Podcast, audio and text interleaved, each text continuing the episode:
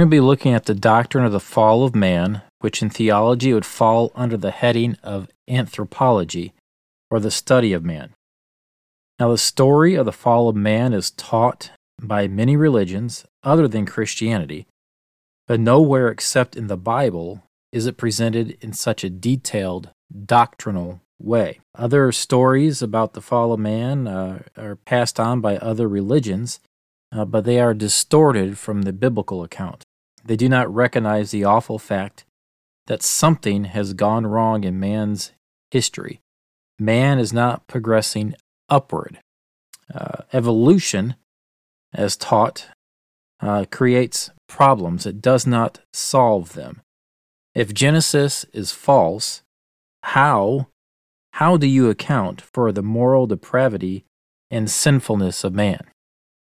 Evolution creates more problems for people than it solves. For if you discount the creation narrative, how do you account for the moral depravity and the sinfulness of man? As we're talking about the fall of man, we're going to be reading the first verses of Genesis chapter 3. Now the serpent was more subtle than any beast of the field which the Lord God had made. And he said unto the woman, Yea, hath God said, Ye shall not eat of every tree of the garden? And the woman said unto the serpent, We may eat of the fruit of the trees of the garden, but of the fruit of the tree which is in the midst of the garden, God hath said, Ye shall not eat of it, neither shall ye touch it, lest ye die. And the serpent said unto the woman, Ye shall not surely die. For God hath known that in the day ye eat thereof, then your eyes shall be opened, and ye shall be as gods, knowing good and evil. And when the woman saw that the tree was good for food, and that it was pleasant to the eyes, and a tree to be desired to make one wise, she took of the fruit thereof, and did eat, and gave also unto her husband with her, and he did eat. And the eyes of both of them were opened, and they knew that they were naked. And they sewed fig leaves together, and made themselves aprons. And they heard the voice of the Lord God walking in the garden in the cool of the day.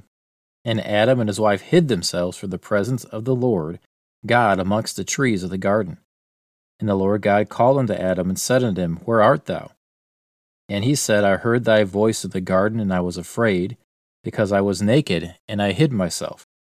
And he said, Who told thee that thou wast naked? Hast thou eaten of the tree whereof I commanded thee that thou shouldest not eat? And the man said, The woman whom thou gavest to be with me, she gave me of the tree, and I did eat. And the Lord God said unto the woman, What is this that thou hast done? And the woman said, The serpent beguiled me, and I did eat. Genesis chapter 3 gives us a full account of the most awful tragedy in the history of man. It is history and not a fable. It's not a fairy tale. It is actual world history. The account here in Genesis chapter 3 does not tell the story of the advent of sin into the universe, because Satan had already sinned and been cast out of the third heaven according to Ezekiel chapter 28 verses 12 to 15 and Isaiah 14 verses 12 to 15. But this Bible account tells how sin entered the human race and turned you into what you are. Some people look upon the story as an allegory. Some look upon it as a myth. We look upon the account of Adam and Eve, the account of the fall of man in Genesis chapter 3, as scientific truth. And we accept it literally. We accept the curses as certainly being literal, for they are perfectly in evidence about us all around us. Every day there are weeds all around us. We sweat, we make a living, we do things by the sweat of our brow. We have a demonstrable fact that the scientific account of Genesis chapters 1 to 3 is right in front of us, that this account is right, that this account is 100% accurate, and these evolutionary scientists have all gotten it wrong. Satan operates in Genesis chapter 3 through the serpent. It is a remarkable fact that serpents have been and still are feared by man. Man is afraid of snakes. At least, I think most intelligent men are afraid of snakes. I'm afraid of snakes. If you're not afraid of a snake, I'm a little bit concerned about you. I don't know if I trust you if you're not afraid of snakes. But men are still afraid of snakes. Now notice the pronoun he is used in Genesis chapter 3 of Satan. The snake would have been an it. So we have here a case of Satan operating through an animal. Satan operated through the snake or the serpent. Satan didn't appear in his own person. He appeared as the serpent. Satan made the attack when Adam and Eve were apart. He didn't attack them when they were together. He attacked Adam and Eve when they were apart. He attacked the weaker vessel. And he did it when she was near the forbidden place. She was near the temptation when he attacked her. Satan presented the temptation through legal appetites, through legal inclinations, through the legal and authentic and right desires that Adam and Eve would have for food and for knowledge. Now, there's nothing wrong with the appetites they had, nothing wrong with a desire for food, nothing wrong with a desire for knowledge. He presented the temptation through legal appetites. The first temptation to do wrong was over an object about which everything was right. There was one thing wrong, though, with what Eve was tempted to do. There was an ultimate, infallible authority that forbade it, that told her not to do it. Satan tempted her through a legal appetite. There's nothing wrong with what Eve was tempted to do as far as the eating of it goes, except that there was an ultimate, infallible authority that forbade her to eat of it. God said not to. When the devil shows up, he says, "Yea, hath God said." The first attack in the universe by the prince of the power of the air and darkness is an attack on what God said, is an attack on God's word. The first attack Satan levied, the first attack in the universe by the prince of power against mankind, was an attack on what God said, was an attack against the word of God. "Yea, hath God said?" Satan began his attack by casting doubt upon the word of God. He told Eve that the tree would cause her to know good and evil, but failed to tell her that she would lose the power to do good. Jesus Christ is called the image of God in 2 Corinthians 4, verse 4. And Adam is said to be made in the image of God, Genesis 1:27. This means when Adam was made, he was made out of the ground. He was made like Christ. And the Lord God commanded the man, saying, "Of every tree of the garden thou mayest freely eat, but of the tree of the knowledge of good and evil thou shalt not eat of it. For in the day thou eatest thereof thou shalt surely die." Genesis 2:16-17. Looking at the account as it stands, the woman was very close to the tree. She should have fled from the place of temptation, but she was hanging around the temptation. She hadn't given in yet, she hadn't sinned yet, but she was just hanging around close to temptation. She was standing and admiring the beauty of this temptation. She was admiring the beauty of this tree because, after all, it was good for food and for wisdom, and it was pleasant to the eyes. And that is, the most subtle temptations have nothing to do with committing gross sins like fornication. The devil, remember, he's subtle. He likes to tempt us subtly, then draw us into the more heinous and grosser sins as we progress in that direction. But it all starts off looking pleasant to the eyes. It's good for food, and you know, I'm only close to it. I'm not doing that actual sin. Eve, it seems like Eve talked with the devil. She discussed things with the devil. She listened to him, which she had no business doing. Never converse or argue with Satan, except to quote scripture to him. The Bible says, "Resist the devil," James 4:7, and she didn't resist the devil. If you want to notice, Eve tampered with the word of God. She took the word freely from the original command. If you will check the commandment in Genesis 2:16-17 and compare it with the command that she quotes in Genesis 3:2-3, you'll find Eve lying by subtracting from the word of God. Genesis 2:16-17 says, "And the Lord God commanded the man, saying, Of every tree of the garden thou mayest freely eat, but of the tree of the knowledge of good and evil thou shalt not eat of it, For in the day that thou eatest thereof thou shalt surely die. And then now Genesis 3:2-3. And the woman said unto the serpent, we may eat of the fruit of the trees of the garden. But the fruit of the tree which is in the midst of the garden, God has said, ye shall not eat of it, neither shall ye touch it, lest ye die.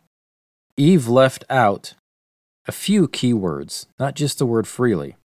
She left out the word all. She left out every. She left out freely. Eve subtracted from what God said. So Eve was lying by subtracting from the word of God. Now, the first sin recorded in the Bible is omitting words from the word of God. I want you to take note of that. The first sin that is recorded in the Bible is omitting words from the word of God. Eve subtracted from what God said.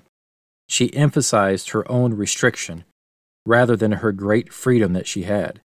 She subtracted from the word of God. Later, she added to it, but initially she subtracted from the word of God. Down in verse 3 of Genesis chapter 3, she added, neither shall ye touch it, lest ye die. God said, every tree of the garden thou mayest freely eat, but of the tree of the knowledge of good and evil thou shalt not eat of it, for in the day that thou eatest thereof thou shalt surely die. Genesis 2:16-17. Eve added, God has said, ye shall not eat of it, neither shall ye touch it. So she, not only did she subtract from the word of God, she then added to the word of God. So the first sins recorded in the Bible are the sins of subtracting from and adding to the word of God, twisting God's word to mean something it doesn't mean. She added, neither shall ye touch it. Then she said that the Lord said, lest ye die.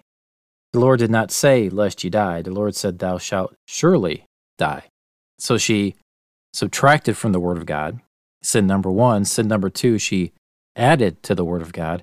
Sin number three, she misrepresented, misquoted, or twisted the word of God. Sins 1, 2, and 3 all happen and all concern the word of God. Now, some things we can learn from the account of Adam and Eve, how they reacted to things after they sinned. They didn't want God to see them. Well, that can be related to my children. Little children, well, sometimes they will run and hide because they don't want to get caught from something they've done. You notice Adam and Eve blamed each other here in Genesis chapter 3. We know that children, when they get caught, or people, when they get caught, tend to blame someone else. They don't want to get into that trouble. They pass the buck. They blame someone else. And also, when people first enter the world, like Adam and Eve, when they first came on the planet, until they knew sin, they were not ashamed to be naked. Well, little children, babies, when they're born, they don't know to be ashamed to be naked. They don't know that. So that's learned from sin. That's another consequence of the sin, shame. Consequence of sin is you want to run and hide because you're ashamed of your sin. You want to pass the buck, you want to blame others because you're ashamed of the sin. You want to cover up because you're ashamed of the sin. You notice Eve looked at the tree. She saw that it was good for food. It was a positive thing. It had some positive things. It was pleasant to the eyes. That was a positive. It was good for food. That was a positive. It was good to make one wise. That was a positive. So she ignored what God said. After all, what's wrong with something that's good for food? Something that has all these positive things to it. What's wrong with that? What is wrong with something that is pleasant to the eyes? Nothing. Nothing is wrong with all those positives. The things has all those positives, except that God said not to. God said, don't do it. God said, don't partake of it.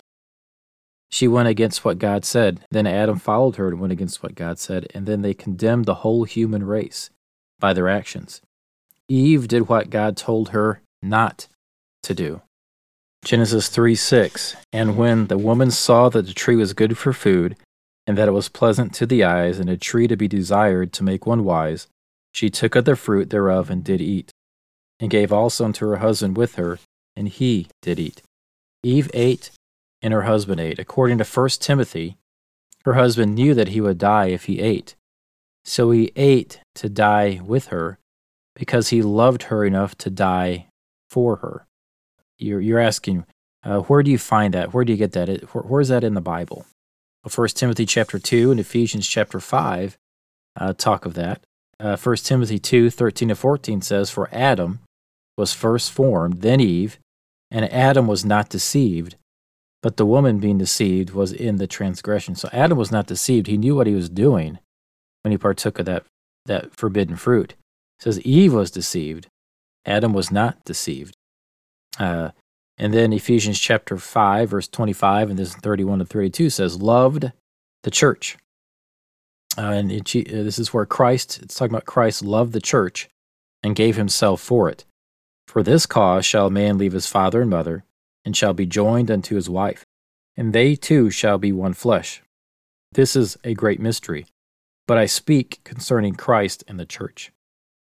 Christ's relationship to the body of saved people is as the relationship of Adam to his wife Eve. Again, 1 Timothy 2:13-14, "For Adam was first formed, then Eve, and Adam was not deceived, but the one being deceived was in the transgression." So why would Adam eat of it if he was not deceived, except that he knew his wife Eve would die? He wanted to die with her. He didn't want her to go through that alone. He loved her that much.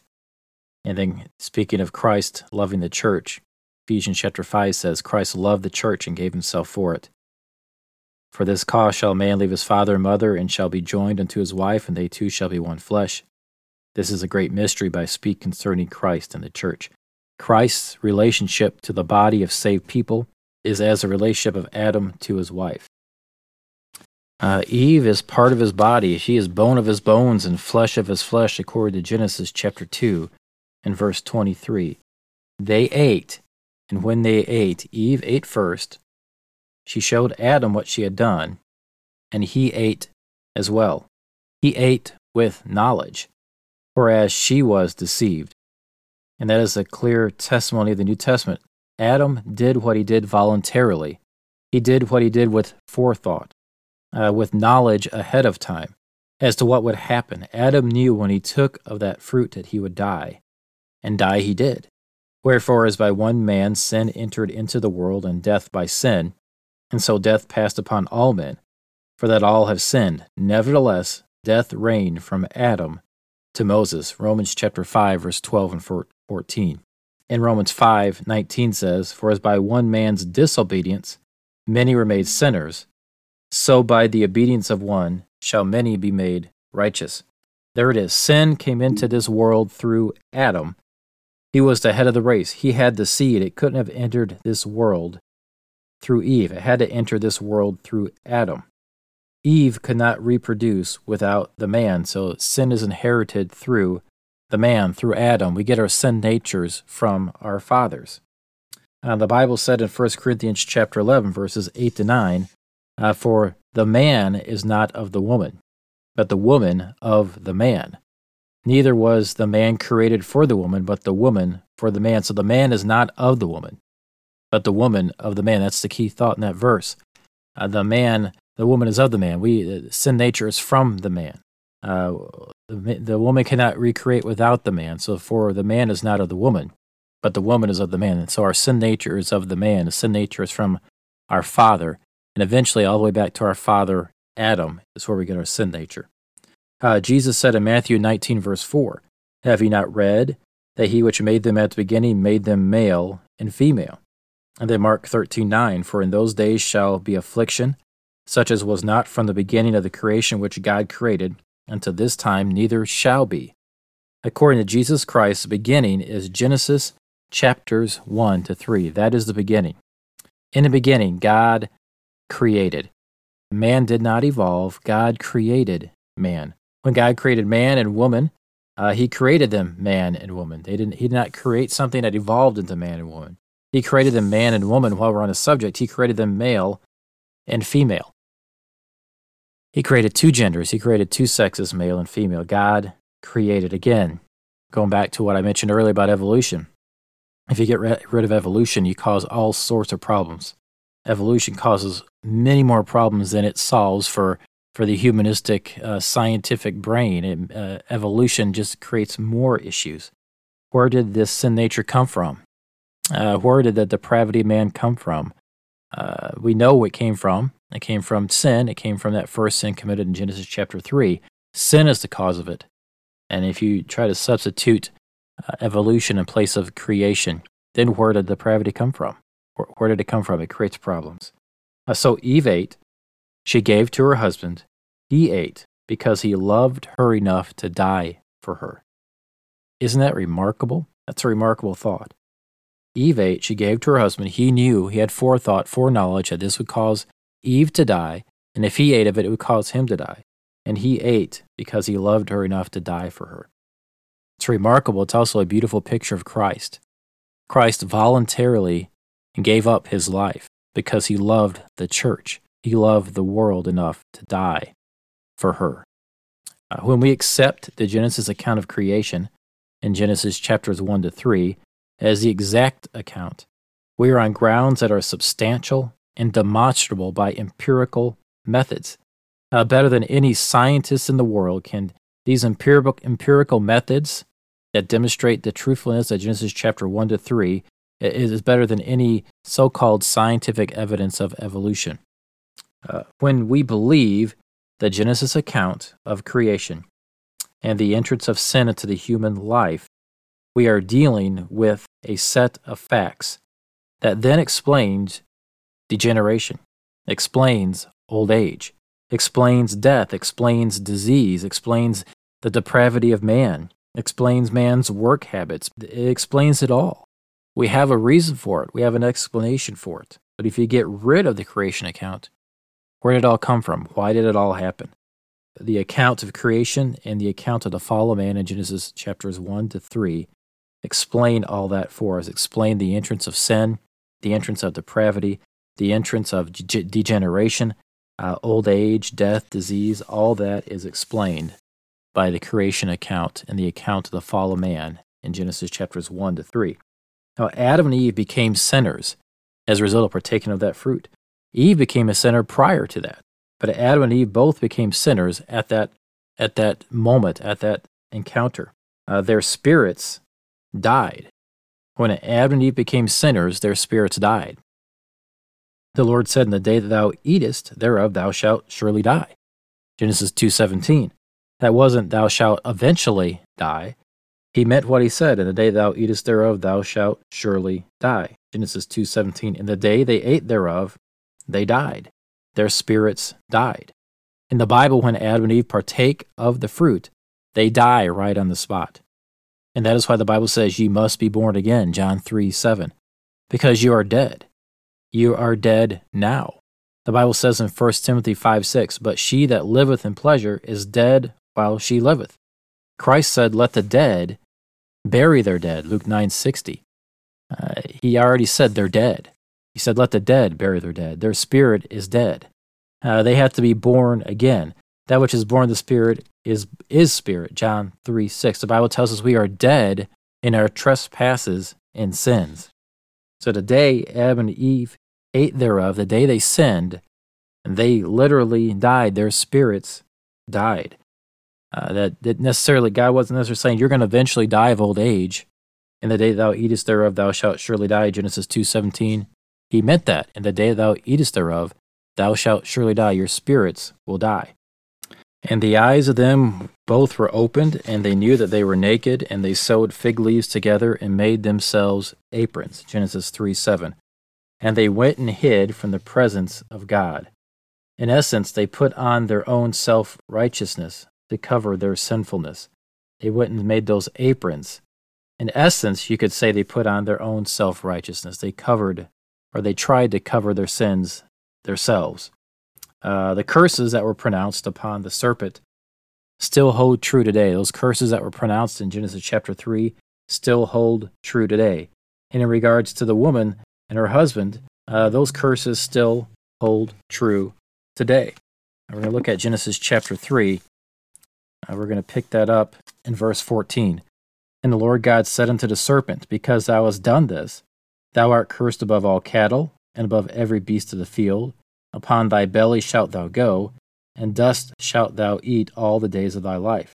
And I will put enmity between thee and the woman, and between thy seed and her seed. It shall bruise thy head, and thou shalt bruise his heel. We have that future, talking about that future conquering Redeemer prophesied there in verse 15. Unto the woman he said, starting in verse 16, I will greatly multiply thy sorrow and thy conception. In sorrow thou shalt bring forth children, and thy desire shall be to thy husband, and he shall rule over thee. And unto Adam he said, Because thou hast hearkened unto the voice of thy wife, and hast eaten of the tree of which I commanded thee, saying, Thou shalt not eat of it. See, there is that knowledge. Adam knew. Accursed is the ground for thy sake, and sorrow thou shalt eat of it all the days of thy life. Thorns also and thistles shall it bring forth to thee, and thou shalt eat the herb of the field. In the sweat of thy face thou shalt eat bread, till thou return unto the ground, for out of it wast thou taken, for dust thou art, and unto dust shalt thou return. And Adam called his wife's name Eve, because she was the mother of all living. Unto Adam also and to his wife did the Lord make coats of skins and clothe them. So they have that curse. What God said in Genesis chapter 3 is scientifically true for anybody, anywhere. The ground was cursed for man, thorns and thistles. Man's life would be one of sorrow, which it still is. He would make his living by perspiration, by the sweat of his brow, until his days are fulfilled and he dies and he goes back to the dust from which he was created. What God said in Genesis chapter 3 is scientifically true. It's scientifically proven. There has not been one advancement in science, scientific discovery or study that has disproved any of those curses. They are scientifically true. The ground is still cursed, and that is why you die from the food you eat from it. There is something wrong with the ground. It's cursed, and everything you eat comes from the ground. There is nothing you can put in your mouth that does not come from the ground. When God said what he said in Genesis chapter 3, he laid down the absolute, infallible, scientific, dogmatic statement. What God said in Genesis chapter 3, 14 and 19 has never been changed, has never been nullified, has never been revised, has never been altered or improved upon by anybody. What he said still stands. Those curses are scientifically proven. When God says it, that is it. It's done. So we have the scientific account of the origin of sin and the depravity of man in the universe. It's taken us about 30 minutes to go over it all. We have the scientific account of the origin of man and the only scientific textbook in existence that has never been found without error, and that is the Bible. We have in this scientific textbook the account of the existence of man, the fall of man, the entrance of sin and disease and depravity into the human race, and the explanation of man's present condition, which is desperate need of that Savior. Man was driven from the Garden of Eden, and man has been searching and desiring for Eden ever since. We have that something in us that knows there's something better, or there's something that should be better. Life should be better. Things should be better, could be better. We have that ideal. Every man, every woman on the planet has that ideal thought in their mind that things could be better, things should be better. They have that desire for something better, that desire for a greater existence, a better existence, a more peaceful, happy existence. And man has had that desire since he was banished from the garden, since he was banished from Eden. And all those that are saved, all those that accepted Jesus Christ as their Savior, will one day get to re-enter. Man will one day re-enter Eden. For one day, God will recreate it all, a new heaven and new earth, and that eternal heaven will be a new Eden. We'll one day get that back. We'll one day get to experience what God meant for Adam and Eve to experience the rest of their life and for their children to experience, that global, eternal Eden. And one day man will get to experience that. But until then, we're under the curse. But again, Jesus Christ came and he conquered that. He paid sin's penalty for us.